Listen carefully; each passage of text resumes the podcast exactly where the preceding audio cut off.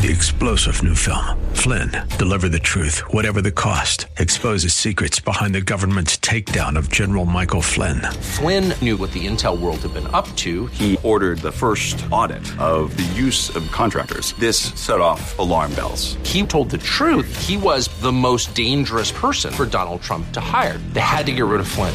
Flynn, deliver the truth, whatever the cost. Available now. Watch it today. Go to salemnow.com. Salemnow.com.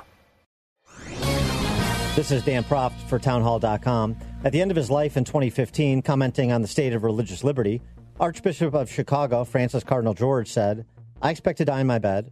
My successor will die in prison, and his successor will die a martyr in the public square. His successor will pick up the shards of a ruined society and slowly help rebuild civilization as the church has done so often in human history. That sort of succession is in process. It took the U.S. Supreme Court to redress some of the more grievous and unconstitutional abuses of enthusiastic lockdown politicians during the pandemic. The rest of the West is in even worse shape. Recently, a longtime evangelical pastor in North London was arrested outside of a transit station for the crime of preaching a traditional understanding of men, women, and families with Genesis 1 as his text.